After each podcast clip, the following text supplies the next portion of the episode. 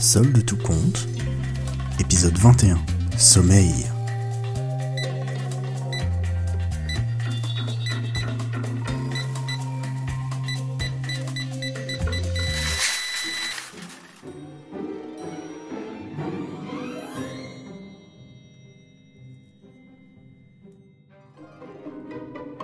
Le théâtre est plein, plus une place de libre, même pas un strapontin.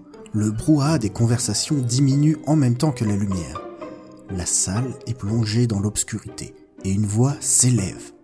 Mesdames, mesdemoiselles, messieurs, ladies and gentlemen, dans quelques instants va se présenter devant vous un homme mystérieux aux mille visages, un sage qui a parcouru le monde à la recherche de l'illumination, un maître des arcanes et des arts obscurs. Ouvrez vos esprits, oubliez ce que vous pensiez être possible en entrant dans cette salle. Soyez prêts à être émerveillés par l'unique, par le grand Gaston le Magnifique. La clameur s'élève, le public est en transe et la salle vibre sous les applaudissements. Gaston arrive sur scène dans un costume trois pièces avec un haut de forme. Il est beaucoup plus jeune et bien plus élégant que le Gaston que nous connaissons. Bonsoir et merci de m'accorder votre temps l'espace de cette soirée. Je le sais, un certain nombre d'entre vous sont sceptiques. Ils sont là dans l'espoir de déceler une faille et de se prouver à eux-mêmes qu'ils sont supérieurs. Je vous rassure, vous n'en trouverez pas. Monsieur Martin, par exemple. Oui, monsieur Martin, au 15e rang. Vous pouvez éteindre votre caméra cachée, elle ne vous servira à rien d'autre qu'attraper une crampe au bras à force de la maintenir dans cette position très inconfortable.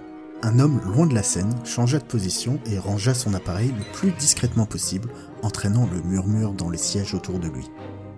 Commençons donc par un classique. Madame Béron, rejoignez-moi. Au deuxième rang, Chantal se leva et rejoignit la scène. Sa robe et sa coiffure étaient tout droit sorties d'une nouvelle d'Agatha Christie. Maintenant qu'on y prête un peu plus attention, toute la salle était habillée dans le style du début du XXe siècle. Gaston la fit s'approcher pour s'asseoir sur une chaise. Quelques menues questions pour la mettre en confiance, puis un claquement de doigts et elle s'endormit. Sur la scène, d'autres spectateurs attestaient que ce sommeil était véridique lorsque la police, bâton à la main et moustache au visage, débarqua dans la salle en sifflant. Gaston n'avait d'autre choix que de prendre la fuite.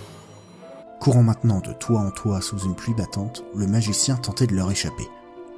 Au moment où il se crut en sécurité, un hélicoptère braqua ses projecteurs sur lui et le haut-parleur résonna. Gaston, vous êtes en état d'arrestation pour détournement de fonds du supermarché. Vous êtes encerclé. Toute tentative de votre part est vouée à l'échec. Rendez-vous. Mais comment est-ce qu'ils avaient su? Dans un élan désespéré, Gaston tente le tout pour le tout. Il court, il saute. Une rafale de mitraillettes résonne dans son oreille. Ta-da-da-da, ta-da-da-da, ta-da-da-da. Gaston frappe sur l'appareil pour l'éteindre. Il est réveillé.